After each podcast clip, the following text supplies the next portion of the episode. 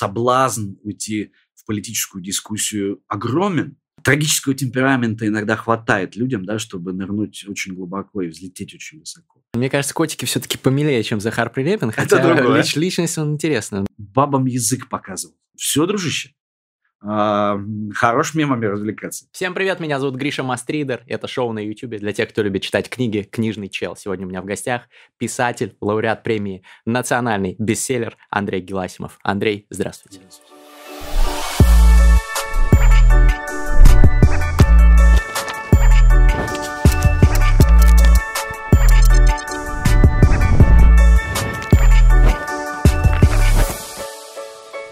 Андрей, ну вот первый вопрос. А, вы удивительно популярны за рубежом. То есть по сравнению со многими другими популярными э, российскими писателями, которые, ну, примерно такими же тиражами издаются здесь, у вас, э, ну, вы действительно востребованы э, в Европе. Вот Фредерик Бигбедер, например, в нашем с ним интервью э, тоже говорил и о вас, и я знаю, что ваши книги переведены на очень много языков.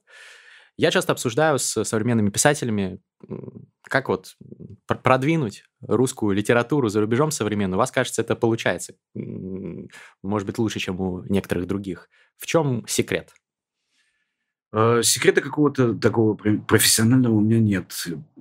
Просто когда я стал писать свои первые вещи, сразу появились предложения из Франции сначала, потом из других стран.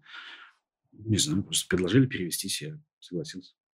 Вы в каком-то интервью говорили, что э, современная русская литература менее востребована сейчас за рубежом, чем ну, в какие-то предыдущие эпохи, э, потому что мы везде ищем какой-то свой самобытный путь, э, который не всегда интересен другим. Но он не столь универсален, как э, поиски всего остального. Вы думаете, это вечная история или это просто сейчас мы в таких Нет, метаниях? мы сейчас оказались в этой позиции, мне кажется, потому что степень политизированности общества, она зашкаливает сейчас, российского общества прежде всего. И проблемы, которые волнуют э, те, тот дискурс, да, который существует здесь, он на Западе не считывается. То есть там Сталин не Сталин, Путин не Путин. Uh-huh. А, там ну, все-таки в ходу больше какие-то универсальные истории, обычные человеческие. Про мальчика, про девочку. А почему у нас э, нет этого э, универсального дискурса? У нас получилось так, что, мне кажется, политики втянули нас, э, во всяком случае, большую часть населения в какую-то свою игру. Причем и, и, и большая часть населения с удовольствием в эту игру зачем-то пошла вмешиваться. И это странно мне на самом деле, потому что политика – это профессия, угу. такая же профессия, как ваша профессия ведущий, как я писатель, как строитель. Это профессия, ею должны заниматься профессионалы. Но у нас так получилось, что огромная часть населения действительно теперь не просто разбирается в политике, она хочет в ней как-то активно участвовать и так далее. Так ну, это же хорошо. Ну, как футбол, знаете, все же тоже как бы смотрят, когда футбол, говорят, не так ударил, не туда побежал, да, да. не та комбинация. Вот. Э, у нас получилось с политикой, как с футболом, и это вовлекло население. Я не знаю пока, я просто не знаю, хорошо это или нехорошо. Это просто вот такой феномен. Угу. На Западе это не так абсолютно. Потому что когда я разговариваю со своими друзьями и читателями там, Франции или в Америке, они все время подсмеиваются и говорят, «А, у вас, слушай, такое ощущение, говорит, в России, что все только про вас и думают. Что все вот мучаются, да, в Америке. Что там Россия, происки России. Да, да. Поверь, говорят они мне, это не так. В информационном поле, там, скажем, Америки, они мне говорят, а, новости о России занимают там, ну, 5%, 2-3, ну, не больше. Вот. Э, это реальная картина. То есть э, вы считаете, что пропаганда в СМИ а, или политические какие-то э, посылы, которые транслируются э, повсеместно, создают вот это ощущение эхокамеры. Нет, не пропаганда, не пропаганда. Здесь э, дело не в, ней, не в ней. Она уже потом как следствие подтягивается. Просто так mm-hmm. получилось, что у нас вот уже 20 лет, на 20 лет у нас оказался сильный политический, очень яркий лидер. А вокруг него возникло очень сильное поле, да, и, ну, если бы, я не знаю, у нас там в игре «Что, где, когда» возник бы такой же яркий, харизматичный лидер, сейчас бы вся страна играла в «Что, где, когда». Вы считаете Путина ярким, харизматичным? Ну, он один из сильнейших политиков современности, это однозначно. Как бы к нему кто ни относился. Окей. То, то есть, есть игрок, игрок потрясающе сильный. И, соответственно, эм, вы считаете, что создалось это ну, такой общественный консенсус, Конечно, да, да, создался вокруг того, что у нас там что-то вот особое, особое. Да, у нас вот политика. Э, Это если бы, например, я не знаю, у нас появился великий футболист угу. уровня Месси. Вот поверьте, все бы мальчишки бы играли в футбол. Э, мы бы все смотрели футбол. Э, девочки бы играли в футбол. Это бы дало сильный толчок для развития футбола, если бы у нас была звезда уровня Месси. То есть у вас, ну, а у нас есть такая, что мессианская фигура, то есть политики. А, а у нас, у нас в политике, да? да, есть такая звезда, угу. покруче, чем Месси, угу. и поэтому политика всех интересует. Это как бы будирует общество. Это будирует общество. Крупная фигура в истории, э, а мы уже в истории находимся, она создает вокруг себя завихрение, понимаете? И вот, в это, вот чем крупнее фигура, тем поля завихрения сильнее и больше захватывают участников. Ну, у меня есть подозрение, что этот образ вокруг Путина создается искусственно администрацией президента. Ну, это уже другой вопрос. Но э, хорошо, звучит как одна из версий. Но, соответственно, вопрос, а писатели, они э, пишут тоже о какой-то локальной повестке, а не о глобальной, э, потому что они тоже часть этого общества? Конечно, да. Это захватывает, это захлестывает э, не только не пишущих людей, не только обычных обывателей, но и авторов, писателей. Соблазн уйти в политическую дискуссию огромен, и имена огромные делаются, как Захар Прилепин, Дмитрий Быков, а, у которых повестка в основном политическая. Угу.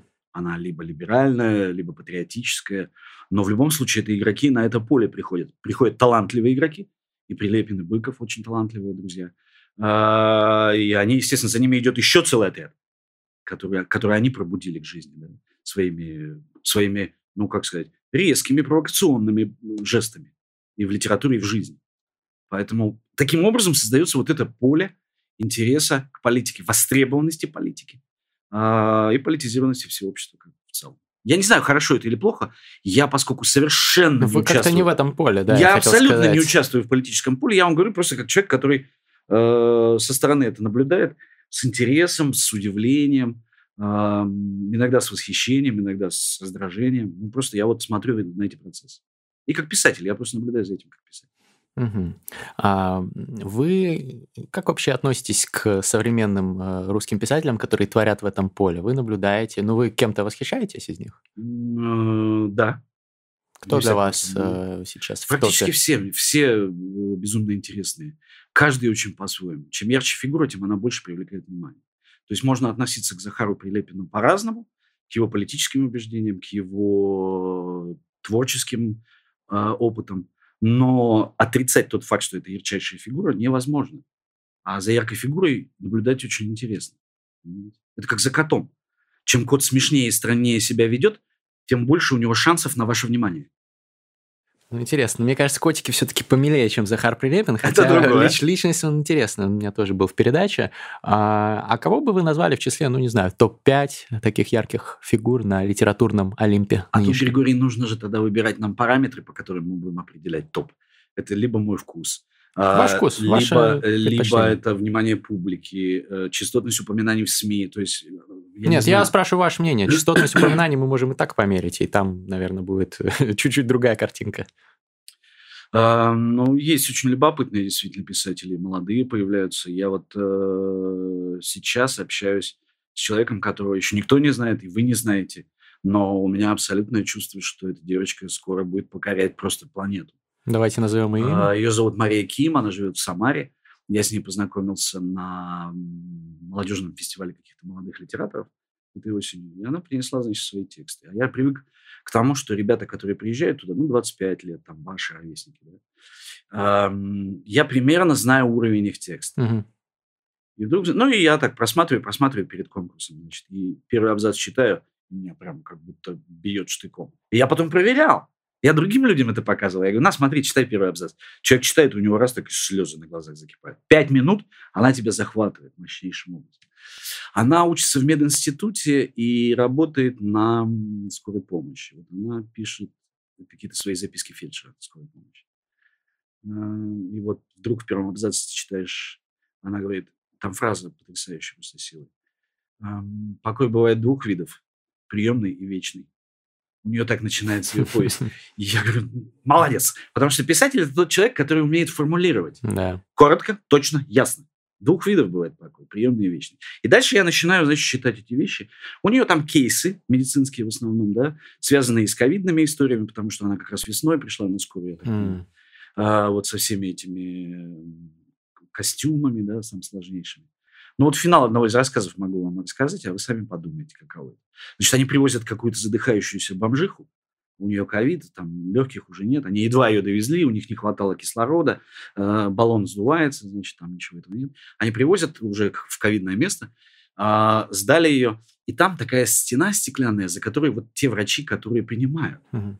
А они уже одеты, даже эти-то одеты в свои костюмы защиты, которые на скорую приехали, но те, они вообще в скафандрах значит, героиня подходит к этому стеклу, и вот так руку кладет на стекло. С той стороны подходит парень, э, из фильтра у него торчит сигарета, из фильтра его скафандра, он там курит, значит, вышел. И он кладет свою руку вот в этой в космической перчатке, и они вот так стоят некоторое время. В, это, в этот момент героиню зовет ее подруга, говорит, там, поехали, Машка, да? Что ты стоишь? И потом говорит, а, у тебя свидание? Так, да, мы уже вот тут два месяца встречаемся, вот так вот, общаемся. Э, а, а, и он ей успевает на пальцах спросить, как было. Она говорит, я на пальцах ему рассказала про бомжиху, про то, как мы смеялись, как не хватало кислорода. Понятно, что это сделать нельзя, это метафора. А, про то, как мы застряли там где-то там в этом месте, да. Он только посмеялся в ответ пальцами и ушел. А Лиза, говорит, посмотрела на меня и сказала, два месяца уже? Я говорю, ну да. Она говорит, ну ты же отдаешь себе отчет, что это все время разные люди. Я говорю, да. Я это прочитал, думаю, ну нормально. Интересно, да. да? Любовь во время чумы такая. Да, да, да. Ну ты же отдаешь себе отчет, да. что это все время разные люди. Потому что лица увидеть невозможно. И каждый раз подходит другой мужик с сигаретой. Вот. Такая вот девочка Мария Ким.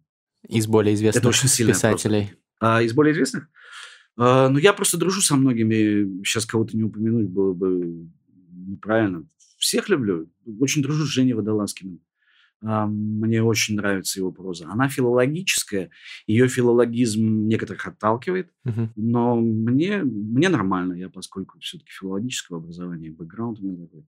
А, мне нормально. Скажем, фабула – это не самое сильное место у Евгения uh-huh. Германовича, но то, как он работает со словом, это всегда очень любопытно. А, если опять говорить о стилистах хороших, ну, Оля Славникова очень хороший uh-huh. стилист, мне кажется. Замечательный ее вот этот э, последний роман «Прыжок в длину». Хорошая вещь. Так, и давайте еще парочку назовем, чтобы был уже топ-5. А, мне нравится, во всяком случае, мне нравилось то, что делал в самом начале, на старте своей карьеры Захар Прилепин. Я помню, что я познакомился с ним, вернее, с его текстами, когда впервые, даже в рукописи, по-моему, мне переслали, я читал начало его книги «Патологии». Угу. И там описывалась сцена. Я всегда сценами же определяю мысли сценами. Там описывалась сцена, как э, по мосту идет автобус, э, герой сидит с ребенком своим четырехлетним, по мосту вот через реку в Нижнем Новгороде. И вдруг он представляет, как автобус проламывает э, ограждение и начинает падать вниз в реку. Да, и в, он, он долго описывает Захар страницу или полторы, как вода наполняет автобус, mm-hmm. как он сына пытается вытолкнуть. Это потрясающие действительно были э, страницы. Вот тогда я прям полюбил то, что он делал. А потом Захар. уже меньше читал. Угу. И последний? Ах. Я вообще больше читаю на английском языке, поэтому вы меня сейчас мучаете очень сильно. Ну, мы про зарубежных тоже поговорим. Да-да-да. Что-то из последнего было. Я просто читаю коллег, когда выходят какие-то новые вещи, я с интересом смотрю. Мне трудно выбрать, потому что я смотрю строго аналитически, Григорий. А, то есть я смотрю, С что профессиональным интересом. Абсолютно. Это холодный вивисекторский интерес. Просто как сделано, что построено, это получилось, это не получилось. Здесь заход не тот. Э, с экспозицией затянул. То есть, ну, как музыкант я это смотрю. А вот когда последний раз было такое, а вот, что вы смотрели такие, ай да сукин сын, как хорошо. А вот удовольствие, вот как раз хороший вопрос. Удовольствие от чтения, да, читательское удовольствие, как в школе было, или там в студенческие годы, когда ты начинаешь читать Хемингуэя, Фиджеральда, Ремарка, а, такого чувства я не испытываю уже давно. Я думаю, ну, это, это как сказать, профессиональная деформация. Mm-hmm вы как врач, который не испытывает сочувствия к пациенту. Вы просто режете и все. Вы знаете, как сделать рассечение ткани, как подвести трубку, найти сосуд и так далее. Не грустно от этого? Грустно. А где получать эту эмоцию? О других видах Последний раз, кстати, вот буквально неделю назад мне нужно было что-то посмотреть у Фауза. Я открыл его роман э, «Волк», угу. И несмотря на простоту конструкции, я начал получать отдаленное воспоминание о читательском удовольствии. Может быть, именно потому, что он пишет просто не выпендриваясь. Понятно. А, я в каком-то вашем интервью тоже э, удивительную вещь увидел. А, вы говорите, что вы говорили, что каждый день читали, перечитывали Анну Каренину. Был такой период. А, это долго длилось? Думаю, лет пять. То есть прям каждый день? Ну да, ну, ну не каждый дней, там, там через день открываешь, все равно книжка лежит, ты открываешь ее в каком-то месте и смотришь, как это построено. Потому что вот там, кстати, вот тоже хорошо вы спросили, там я получаю читательское удовлетворение всегда, удовольствие. Прям... Если вы сейчас откроете, тоже... Да, это будет чувственное удовольствие, как от хорошего стакана вина или виски. А можете поделиться, из чего оно складывается, это удовольствие? Как-то вот наших э, подписчиков, зрителей вдохновить на то, чтобы прочитать впервые или перечитать Анну Каренину? Смотрите, Толстой оперирует на поле реализма э, и описывает то, что он знает очень хорошо. Он берет людей конкретных, например, он взял, вот вас списал, да, угу. внешность, ваши манеры, привычки, какие-то истории из прошлого но он каким-то образом может это интегрировать в художественное пространство, и реализм перестает быть, собственно, реализмом и бытописательством. Он все равно выходит каким-то образом раз и на поэтические встает рельсы. Например, смотрите, в повести «Казаки», которую он писал вашим ровесником, будучи после войны на Кавказе, у него есть место, где герой Оленин приходит э, в лес э, и все время боится, что где-то в лесу на него смотрят чеченцы. Он представляет, да, что они уже целятся у него из ружья. И у него все время его мучает страх. Значит, и он идет, идет, идет, и вдруг натыкается на лож, ло, такую вот ямку. И он понимает, что это лежбище оленя. Здесь олень лежал. Он видит обрывки шерсти и так далее. И он ложится туда. Собственно, поэтому mm-hmm. у него и фамилия Оленин. Mm-hmm. Я так понимаю, Толстой ему Это его альтер-эго, это понятно, да? Но он, он, он, значит, ложится туда, и вдруг страх уходит. Потому что он слышит комаров. Комары летают над ним, описывает Толстой. И вот все эти мириады комаров над ним вертятся. И вдруг Оленин понимает, что среди... Странная штука, это же все живые существа, и среди них тоже летает какой-нибудь комар, который думает, я тоже Оленин. Я тоже чувствую, да? Вот это неожиданное э, такое, как игла, да, как скальпель проникновения Толстого в суть вещей, оно потрясает. Несмотря на реалистичность повествования. А вот если вернуться к Ане Карениной, какой там пример, э, что Толстой взял реальную личность, то есть Левин, э, где, которого он самого себя списал? Ну, у Левина есть очень сильные, конечно, сцены. Э, если говорить, если мы сегодня мотивируем молодых людей, то вот девушкам, наверное, будет очень интересная сцена, когда он объясняется с Китти в любви. Он приходит ей и говорит, не могли бы вы выйти, мол, замуж, да? да. И она говорит ему, это никак невозможно в фильме 86-го, по-моему, года, или начала 90-х, американском фильме. Эта сцена блестяще сделана, там артист Молина играет э, Левина. И он, значит, он стоит, а в это время Вронский уже входит сзади, э, его Шон Бин там, а нет, Шон Бин в другой экранизации. Значит, входит Вронский, они все смеются, хохочут. Он смотрит на Китти. Китти, понимая, что она только что сделала больно своему лучшему другу, она ведь любит Левина да. на этот момент, но она любит его, она не как мужчина его любит, она не хочет с ним спать, рожать ему детей и так далее, заниматься с ним сексом. Просто он классный. Ну, френд-зона, он такой, говоря современным Он языком. такой, да, хороший парень, да, вот с которым легко, удобно. Она просто не понимает, что как раз с таким-то человеком и надо заводить семью. Она еще глуповата. Она не понимает, что у них с ним легкие совпадения происходят, да, легкое дыхание бунинское возникает. Mm-hmm. И она понимает, что она сделала ему страшно больно, и, значит, актриса играет, и у нее слезы от того, что она сердце ему разбила, и себе разбила сердце. И в этот момент она еще видит Вронского, лицо ее освещается улыбкой в этот же момент. И вот это одновременное сочетание слез да. от боли, которую она причинила другу, и радости от того, что она видит человека, с которым она хочет заниматься сексом, это сделано очень тонко и глубоко, и подмечено блистательно. И, ну, э, вот такой психологизм, ну, как-то вот современные авторы от него отходят. Он, он не считается э, интересным, или я-то на самом деле подозреваю, что просто не могут. Мы не можем. Ну, просто слишком великий Толстой, да? То есть, э, Абсолютно, как да. психолог. Вот этот момент, да, тончайшее проникновение, да, плюс, а, смотрите, одновременное выстраивание конфликта в этот момент. Внутреннего конфликта да. героини, конфликта ее с Левиным, самой собой, а, тяга к Вронскому. То есть, что делает, получается, Толстой? Он насыщает эту сцену очень большим количеством информации. Эмоциональной информации, э, социальной информацией, э, наших всех взаимодействий, которые у нас сейчас в соцсетях происходят, да, кто кому лайк поставил, кто не поставил, да, кто с кем, у кого какой статус, э, там, как они пишут, э, замужем, не замужем, да, или как там, все сложно любят писать. А, и вот это все одновременно э, оказывается на пространстве двух-трех абзацев. Вот тут ты потрясаешься. Ты понимаешь, сколько информации успевает человек э, загрузить в этот небольшой файл, в этом величии. Кого вы бы поставили на одну доску с Толстым по уровню величия? Ну, таких авторов много. Шекспир, которого он ненавидел. Э, Сервантес. Ну, в общем, все большие авторы. А современные, вот вы говорите, много на английском читаете. Есть кто-то такого же пошиба? Ну, есть, которые меня э, потрясают, там, задевают очень сильно. Но бывает. Трагического темперамента иногда хватает людям, да, чтобы нырнуть очень глубоко и взлететь очень высоко. Это получилось у Элис Уокер в романе э, «Цвет Э, лиловый, по-моему, по-русски это переводится, The Color Purple. Mm-hmm. В свое время сделал фильм Стивен Спилберг. Это был одним, один из его ранних фильмов, и он получил номинаций практически столько, сколько «Титаник» на Оскар. Но не получил ни одной награды mm-hmm. Академии, потому что в кадре были одни чернокожие артисты. Времена были не такие, как сейчас. Сейчас это, наоборот бы. Сейчас бы он все отхватил. Да. Вот он сейчас, наверное, локти кусает, да? А он тогда был очень молод. И, кстати, после этого он стал снимать попсу ну, жанровое кино. Да. Он после этого ушел в Гремлинов, я не знаю, в Индиану Джонса. Это все блестяще, челюсти, да, это все прекрасное жанровое кино.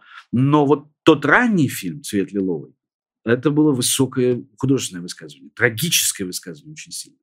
Там дебютировала м, вот эта актриса, которая в фильме «Привидение» играла, э, чернокожая, сейчас не вспомню замечательно. И Дэнни Гловер там был mm-hmm. молодой, он играл злодея, там ее папашу. Ну, в общем, вот Элис Уолкер, она могла сделать трагическую историю. Я помню, этот роман купил в Лондоне, наверное, лет 10 назад. Причем просто стоя у полки э, в магазине, Waterhouse, по-моему, э, открыл первую страницу, и там, я смотрю, девочка пишет письма Богу. Значит, начинается вот это. И там она пишет предельно неграмотно, на плохом английском языке, потому что это 30-е годы, это юг, э, южные штаты, там, не знаю, Алабама, может быть, uh-huh. Миссисипи. Э, и она, значит, э, обращается к Богу и говорит, мама сказала, что никому нельзя говорить, только тебе, поэтому я тебе буду говорить. И дальше она рассказывает страшные вещи о своей жизни. Прям страшные, запредельные. То есть вот она забеременела там в 12 лет, забеременела от человека, которого она считала своим отцом. И весь роман мы понимаем, да, вернее, мы, мы считаем, что был инцест, было страшное изнасилование в детстве. И только в конце, когда она уже старая, она окружена внуками, она узнает, что это был отчим, он не был ее отцом. Вот. А вот этот уровень трагизма, который чернокожей писательнице Элис Уокер удалось достичь, он высокий, но он шекспировский. Это как раз Толстой бы не одобрил. Толстой не любил страстей. А здесь такие прям шекспировские страсти на разрыв. Поэтому вот, э, ну, вот такой роман. Еще там, не знаю, Beloved роман. Моррисон, по-моему, писатель, с Нобелевскую премию получил. Тоже очень сильная вещь. Ну, в общем, есть, да. Э, моих современников трагическое поле не очень интересует, я насколько понимаю. А какой интересует? Э, весь трагизм ушел вот, в обсуждение Сталин не Сталин.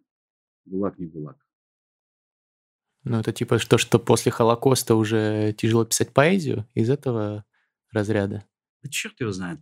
Просто перестали интересовать э, моих коллег и современников э, человеческие истории. Просто человеческие истории, а человеческие взаимоотношения. А мы все мыслим теперь как-то общественно масштабно. Мы все политики, вот то, то, с чего мы начали с вами разговаривать. Ну, вы сказали, что это в России. Да-да-да, я сейчас говорил только о русском контексте. А, в Америке не так. А, так, Уолкер, Фойер Моррисон. совсем, Фойер совсем неплохой. А, Джонатан да, Сафран да, Фойер? Да, да, совсем неплохой, прям мне очень понравился. Причем молодой парень тоже. Он, по-моему, первую книгу написал даже моложе, чем был. И она действительно, это, это классная идея. Мальчик ходит по Нью-Йорку, у него есть ключ, да, который остался от мертвого отца. Ага. это он... жутко громко и да, да, да, да. близко. И он ищет э, дверь с замком под этот ключ. То есть, что за ключ оставил отец, который погиб в этих башнях? И эта история глубоко частная, личная. Вот что мне импонирует в современниках американцах и во французах. Они пишут интимные частные истории людей. А, и это и есть как бы живопись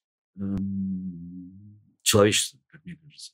Потому что, ну, описывать политические сдвиги тектонические, ну, это ну, не очень писательское занятие.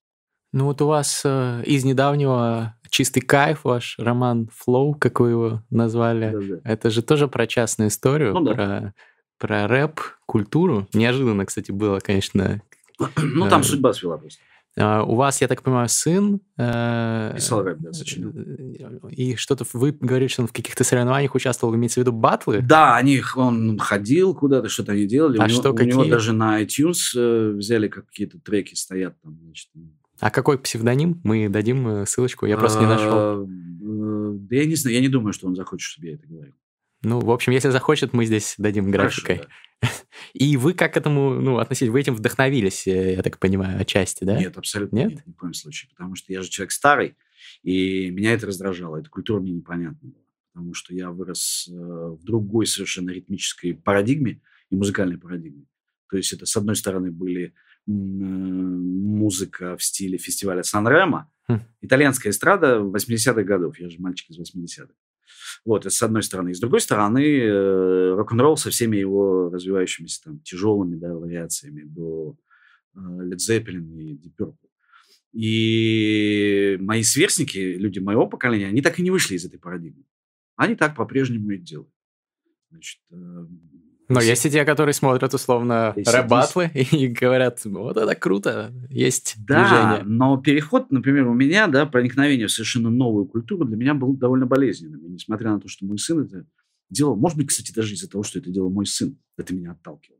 То есть, как бы, «Ну, что вы можете, молодые? У нас вот было круто. Это, это нормальные шоры у каждого поколения. Да. Так, такой будет и у вашего поколения, я поверьте. Знаю. Я уже сейчас на тиктокеров смотрю. Вот, пожалуйста.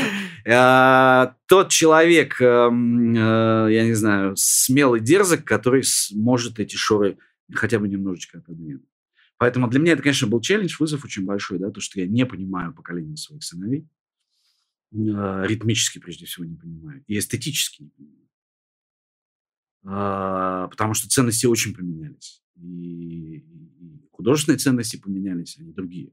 Хотя на, не, на каких-то платформах мы сходимся. Да? Вот. Ну, а потом просто судьба свела меня с э, рэперами, и это из-за фильма Сергея Александровича Соловьева, который он снимал по моему рассказу. Просто там пригласил для того, чтобы треки писал Василий Вакуленко. Uh-huh. И Василий Михайлович сделал несколько треков для этого фильма. Вот. И поскольку мы с этим фильмом как-то путешествовали по различным кинофестивалям, то уже я познакомился с этими замечательными представителями музыкальной культуры. Мне стало интересно, как они живут. И я подумал, что они помогут мне понять моего сына. И помогли. Мы теперь большие друзья. Рэп слушаете теперь? Мы качаем вместе. Мы качаем как бои. Ну, то есть вы можете сейчас в наушниках слушать э, рэп-исполнителя. А кого? Много, ну, разного. Все время идет. Я, поскольку теперь решил все время двигаться вперед, то я все время загружаю новые плейлисты, я не могу даже их запомнить. Э, француз недавно один понравился. Просто есть французский рэп, кстати, очень... Да, интересно. Очень любопытный, прям неожиданный. Да? Понятно, что американцы очень крутые.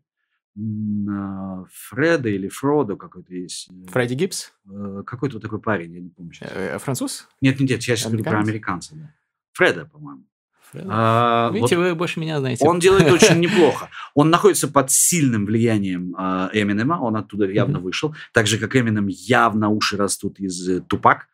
Эстетика ну, Тупака, да? да, там, ну, вот эти, мелодичность, да, да определенная да. и так далее. И вот этот Фредо, он очень здорово делает, действительно. Француз очень хорошо. Я не запоминаю, еще раз говорю, потому что я пошел в максималистском движении дальше, и я решил слушать каждый раз все время новое. Я вот раньше, смотрите, чем наше поколение отличалось. Мы были скопидомы, скупые рыцари. Мы, мы копили пластинки. Да. Мы их собирали. Да. У меня был вот такой вот просто шкаф, да, вот столько было винилом забито. Вот, вот столько, да, вот посчитайте, сколько здесь пластинок. И когда я понял, что я раб становлюсь вот этого всего, я раб коллекции, я просто это все выбросил. И теперь я стараюсь слушать каждый раз новые треки. Заходит или не заходит. Я второй раз уже не слушаю. Вы сказали, что вот у поколения условно моих сверстников и ваших сверстников разные ценности, да. А, хотя есть что-то общее. Вот что разное, что общее? Разное, первое, это совершенно точно юмор. А, я вот вам скажу, чтобы вы понимали своих родителей, не очень на них сердились. и нашим зрителям скажу, чтобы не злились на родителей, реально они не выкупают. Понятно, да? Способ шутить, сама культура мема, которая появилась там, скажем, несколько лет назад, она непонятна моему поколению. Мне приходится, ну, сейчас уже не приходится, но раньше приходилось, когда мои студенты элит-института учились на первом курсе, прямо просить им, чтобы они объясняли мне, э, в чем... Почему это смешно? Почему это смешно. То есть они мне показывают, смотрите, Андрей Валерьевич, мем. Ха-ха-ха, весь мой семинар хохочет в элит-институте. Я такой, э, ну, вот это, смотрите, вот эта картинка, вот это и вот это. Ну, они так смотрят на меня. И я чувствую себя таким тупым. А, ну, постепенно, постепенно, значит, эти все раскачивались рельсы. Сейчас я понимаю ее, вот это современное. Я ТикТок понимаю. Э, я сейчас говорю как старый инвалид, я понимаю. Не, это круто, на самом деле. Да? Но я его, я прям смотрю ТикТок, изучаю. Мне же нужно... Это, знаете, на самом деле, чтобы было вам понятно, и чтобы вы не осуждали своих родителей, на самом деле это овладение иностранным языком. Вот, ну, похоже, вот, да. Вот прям китайским. Да. Вот прям вообще ничего не понятно, да? Вот. А общих точек остаются соприкосновения, но они чуть позже появляются, когда у вашего поколения, когда вы сейчас перевлюбляетесь, переженитесь, и у вас появятся свои первые дети, вот там сразу точки появляются соприкосновения. Потому что для ваших родителей это понятно.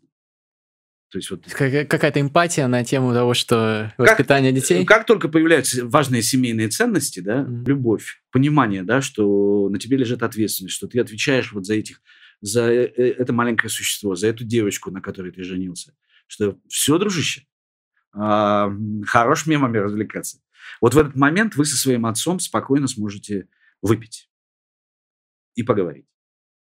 Интересно. А вот вы сказали, что вот изначально про политику, про ее важную роль в мышлении э, большинства из нас, жителей России. И мне кажется, вот тут тоже есть какой-то водораздел между э, поколением постарше и поколением помладше, потому да, что определенный скепсис э, в отношении политики есть, мне кажется, у моего поколения, э, и нежелание концентрироваться на ней, или там желание просто как-то, ну, уйти в условную там внутреннюю миграцию какую-то. Да, я понимаю. И э, мне кажется, ну, то, что вы сказали, что вот там образ там Путина или там э, желание обсуждать политические темы, это тоже в меньшей степени присуще молодежи. Вы согласились бы с этим? Вы знаете, соглашусь, но с небольшой поправкой. Дело в том, что как раз аполитичным является мое поколение. Объясню почему.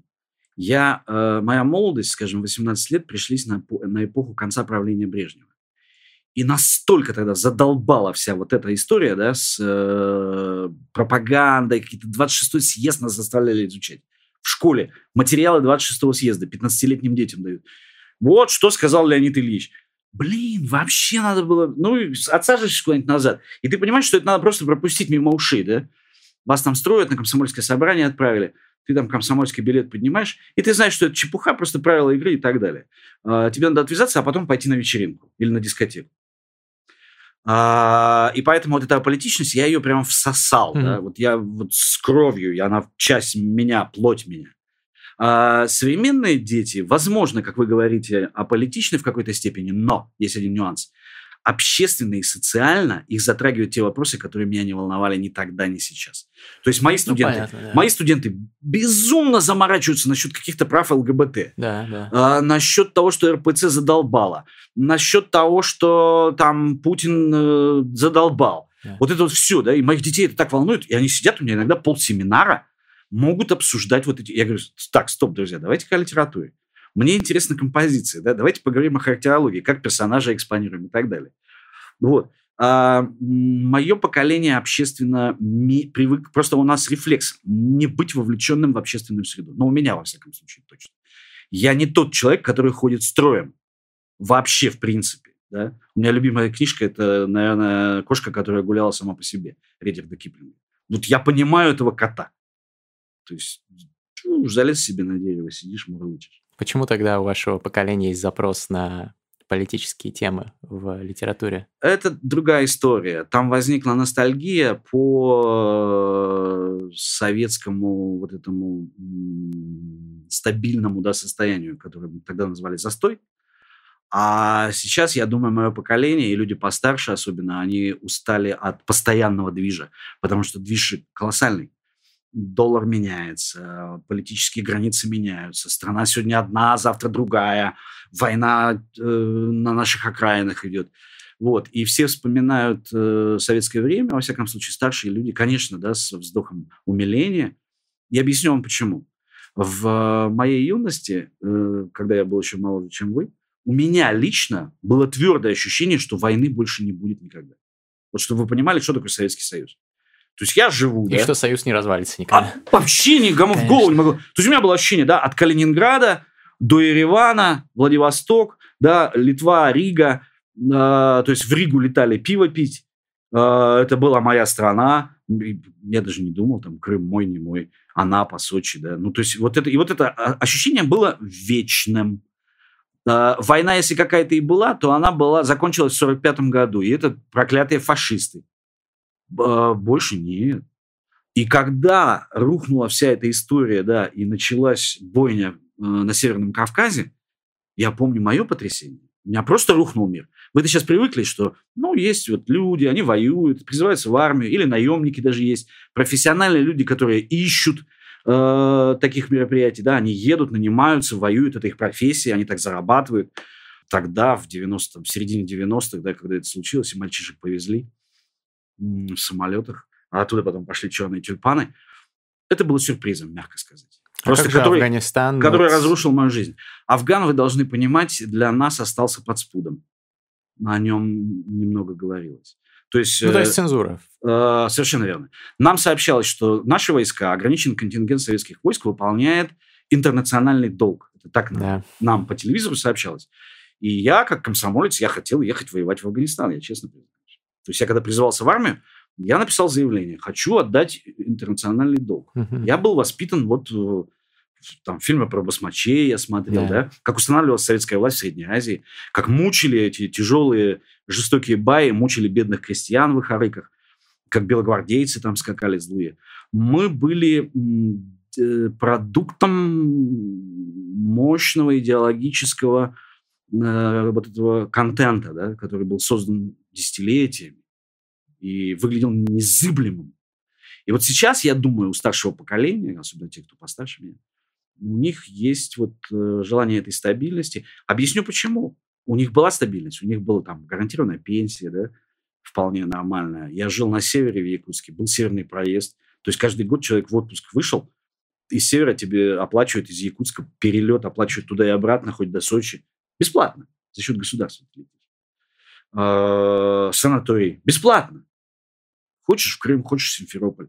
Если вот ты в какой-то на заводе работаешь, в университете да, преподаешь. Э, и старикам сейчас, конечно, это вспоминается. Ну вот сейчас, представь себе, дальше квартиры давали бесплатно. В очереди стоишь, на завод пришел работать, тебе дадут. Ну, причины ностальгии по советскому прошлому достаточно, да. Их много. Э, понятно. Ну, в целом то, что люди были молодые, у них э, жизнь была интереснее. Правильно, они еще ностальгируют по собственной молодости. Они были сексуальные, привлекательные, девчонки были красивее, мальчишки веселее и так далее. Да-да, это понятно.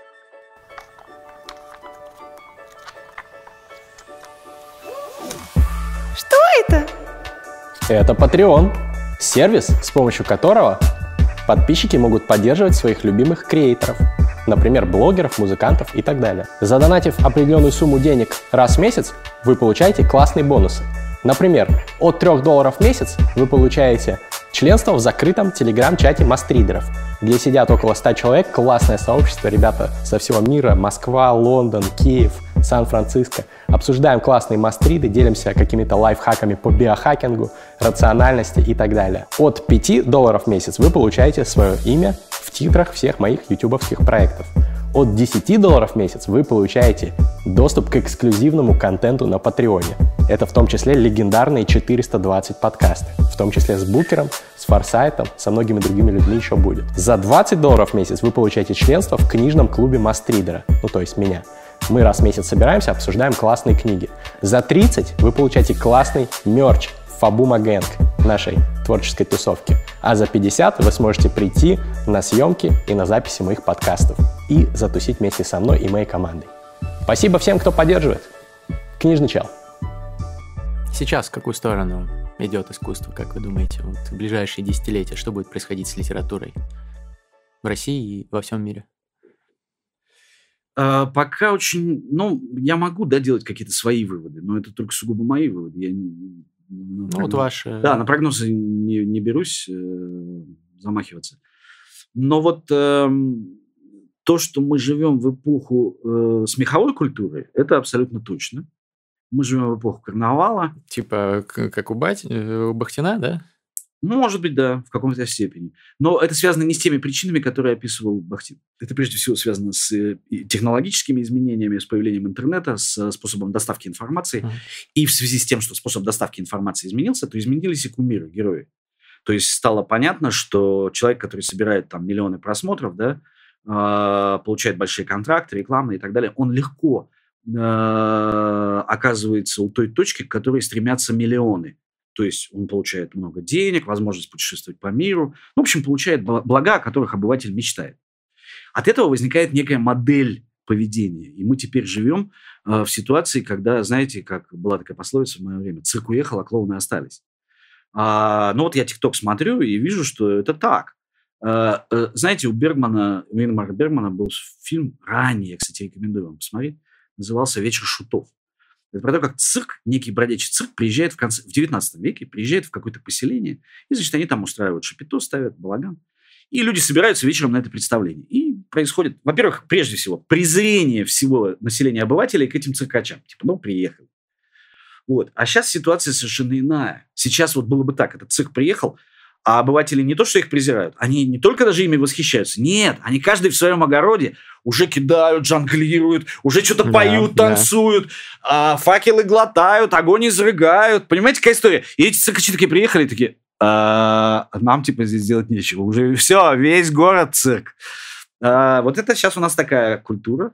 Мы живем в маскарадной какой-то плоскости. Думаю, что это пока будет развиваться.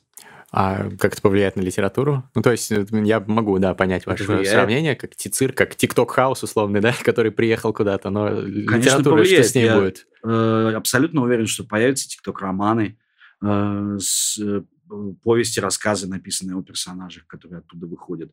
Э, я бы уже сейчас, если бы вот говорить молодым литераторам, надо, кстати, моим студентам в ЛИТе это сказать, в институте, я бы сейчас написал рассказ про девочку Беллу, которая вот так глазками делает, на у нее там 8-15 миллионов просмотров угу. на ТикТоке. А, ну, а чем вам не персонаж? А романы вообще останутся как жанр в э, эпоху очень быстрого контента? ТикТоки, они а, до одной минуты? Как э, средство массового потребления нет.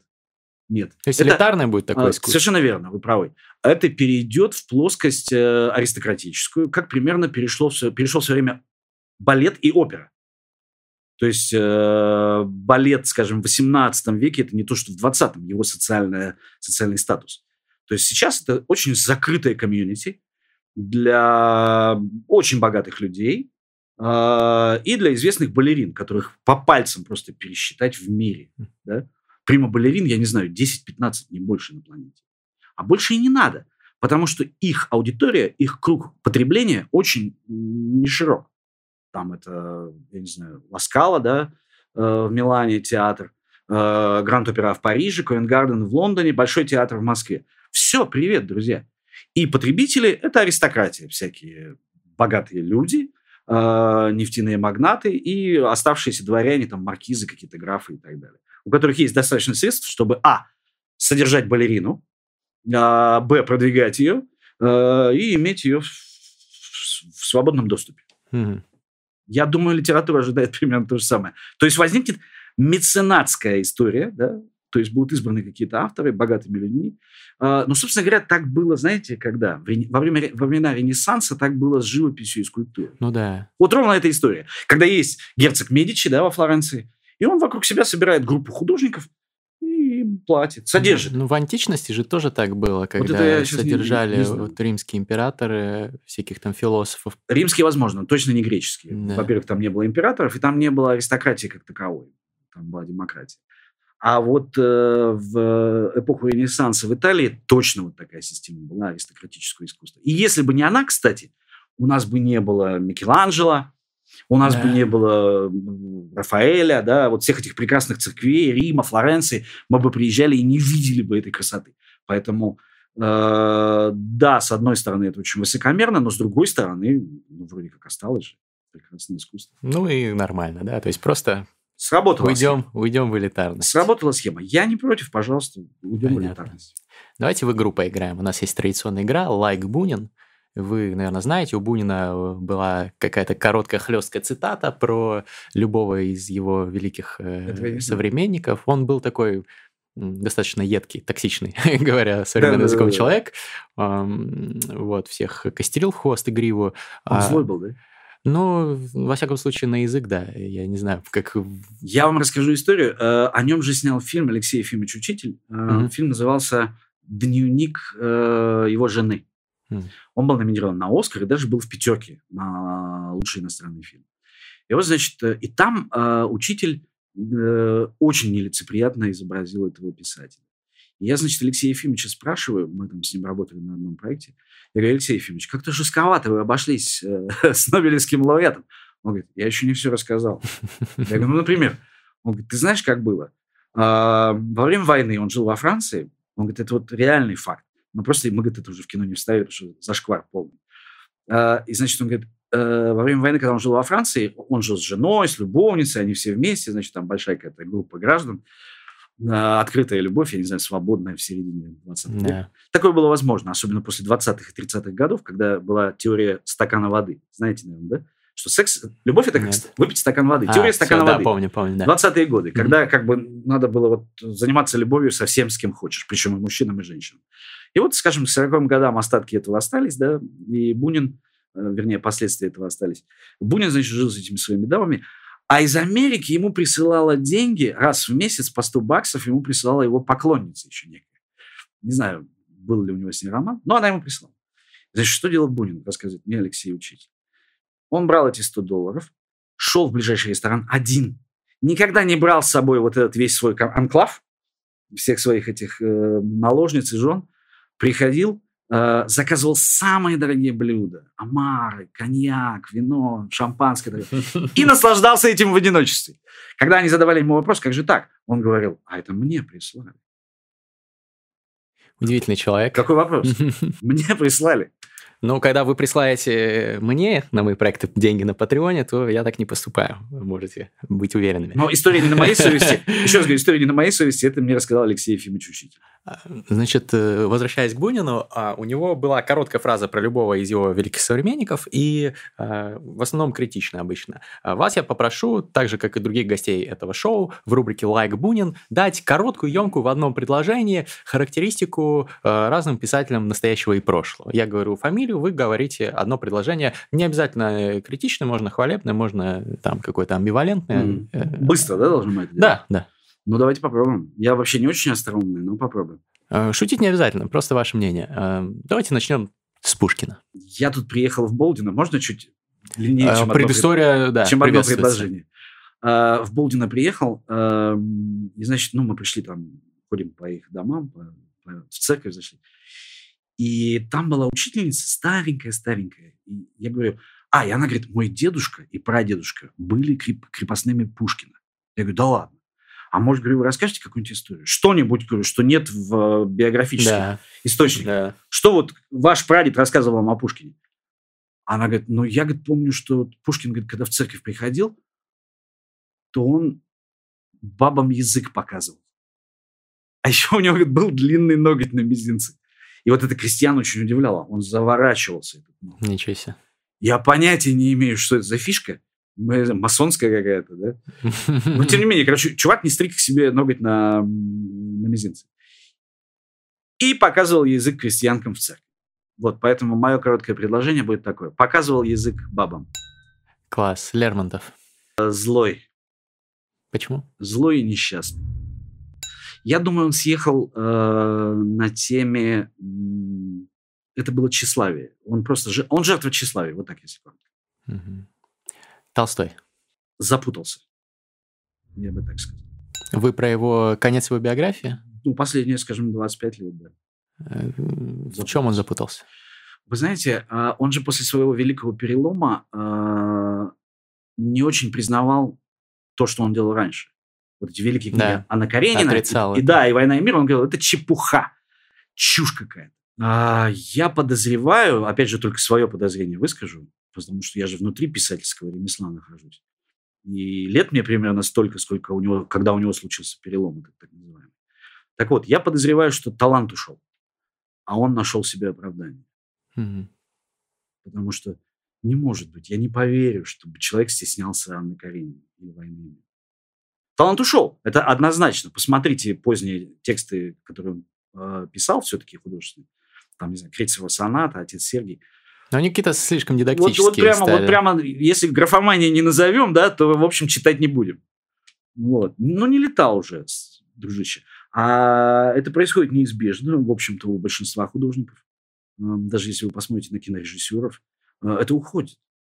Ну, это вот про рэперов э, стареющих говорят, что он в Нарнии. В вот, Нарнии, да? Да-да-да. Когда... Я не слышал такого. Вот можно, в принципе, тоже применить это сравнение. То есть в Нарнии, да. А, и что мне, может быть, не очень нравится здесь в Валерии Николаевиче, что, возможно, я допускаю, что он лукавил. Когда говорит, mm-hmm. что он отрицает это всю чепуху, а он теперь гораздо глубже, духовнее и так далее. Думаю, больно ему было. Талант, когда уходит, это жесть. Достоевский больной человек.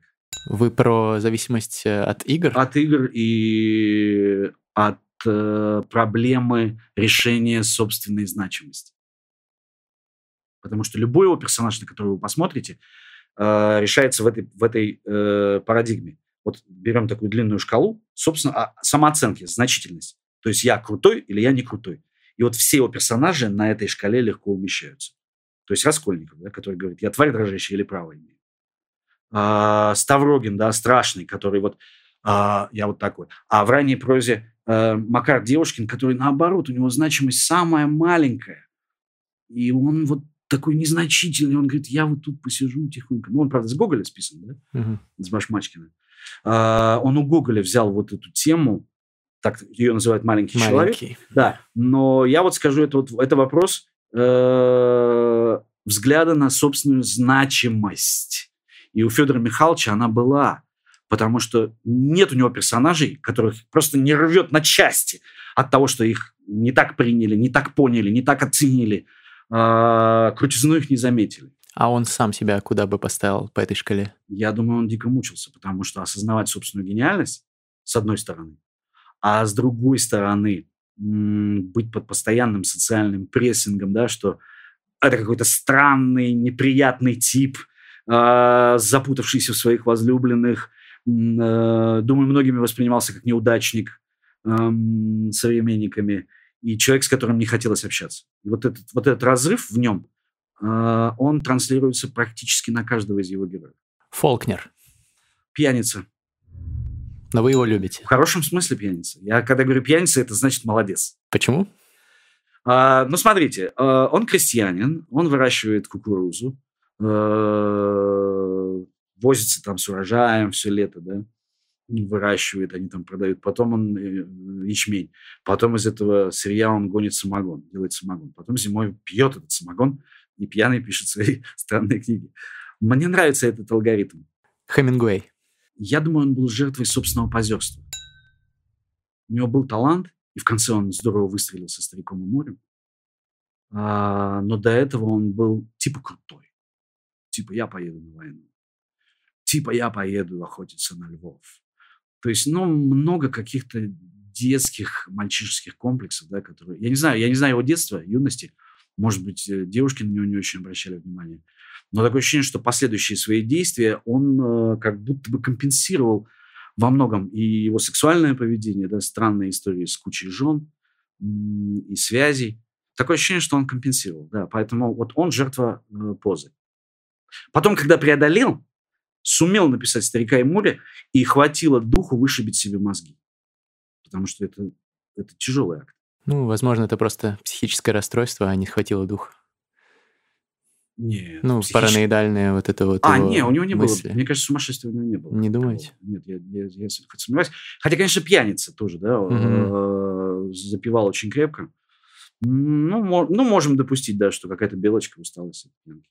Бродский какое-то недосягаемое просто для меня понимание жизни. Я не понимаю, как он мог. 18 лет написать стихотворение «Пилигримы».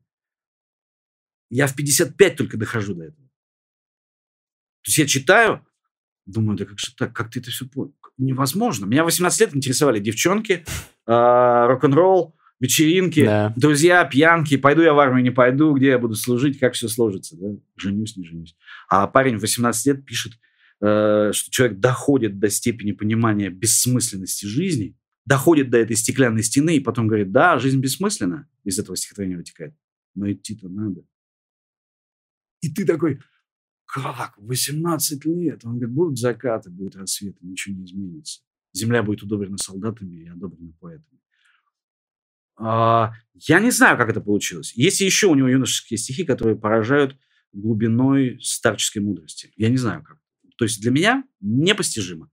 Либо это какие-то пророчества вахические, да, что вот человек не отдавал себе отчета и мог сформулировать такое, да, что только взрослый человек может сделать, а сам просто был одержим, да, поэтическим восторгом.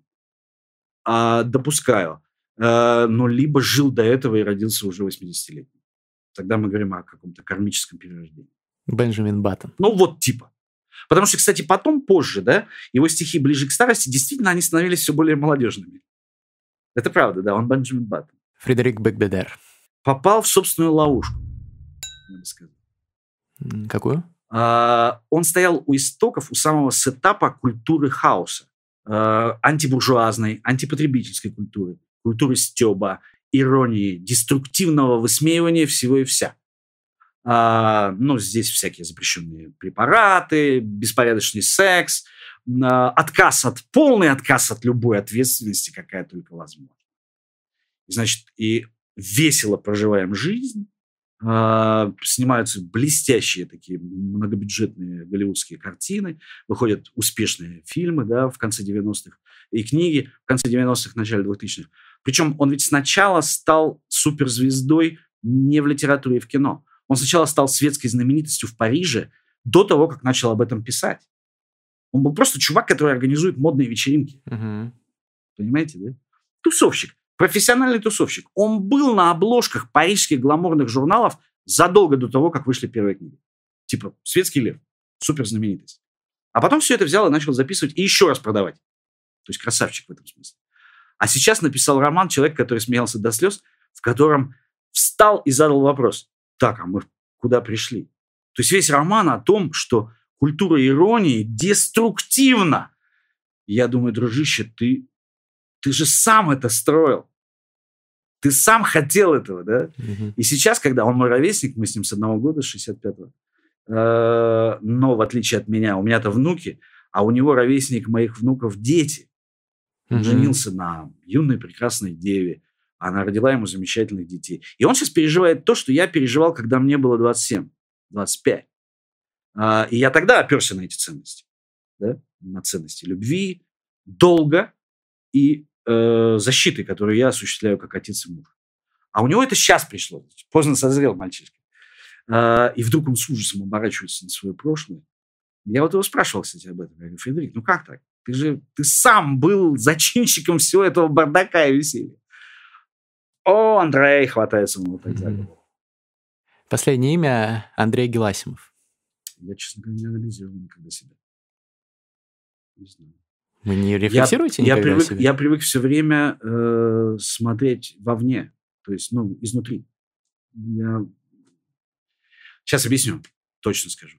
Э, настолько субъективное во мне сильно, да, субъект, что я как объект себя не рассматриваю вообще. Я даже понятия не имею, какое впечатление я произвожу на людей. Не только понятия не имею, но мне это совершенно неинтересно.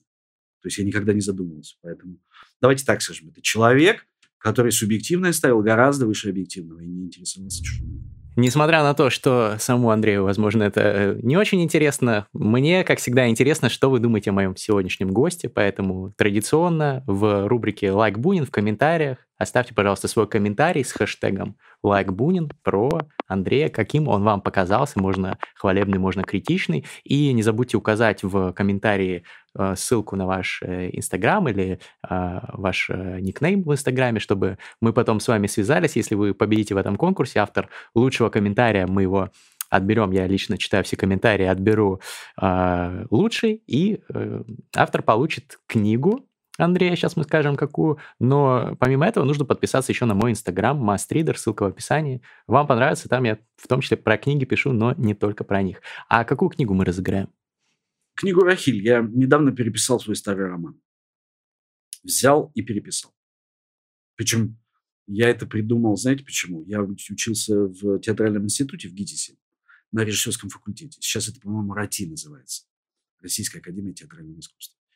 И я учился э, на факульте, режиссерском факультете в мастерской Анатолия Васильева. Был такой, есть замечательный театральный режиссер. И вот однажды мы пришли на репетиции, и у нас все отменили.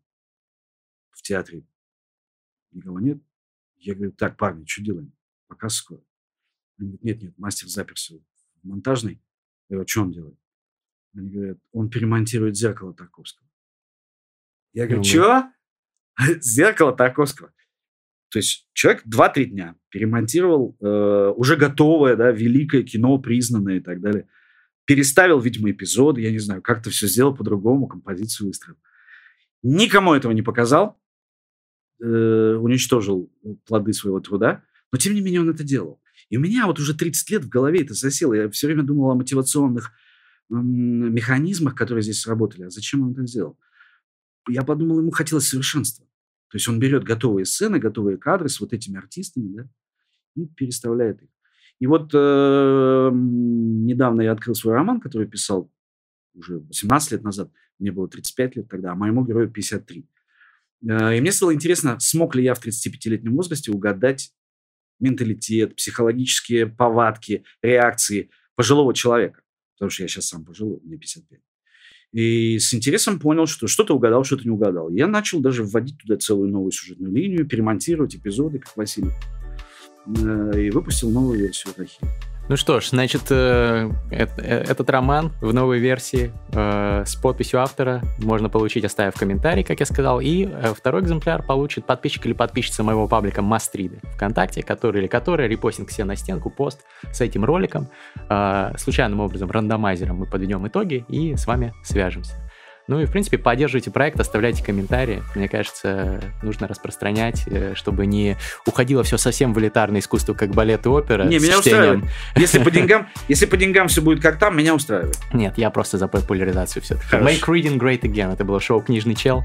Спасибо. Спасибо вам. Увидимся в следующий четверг. Пока-пока.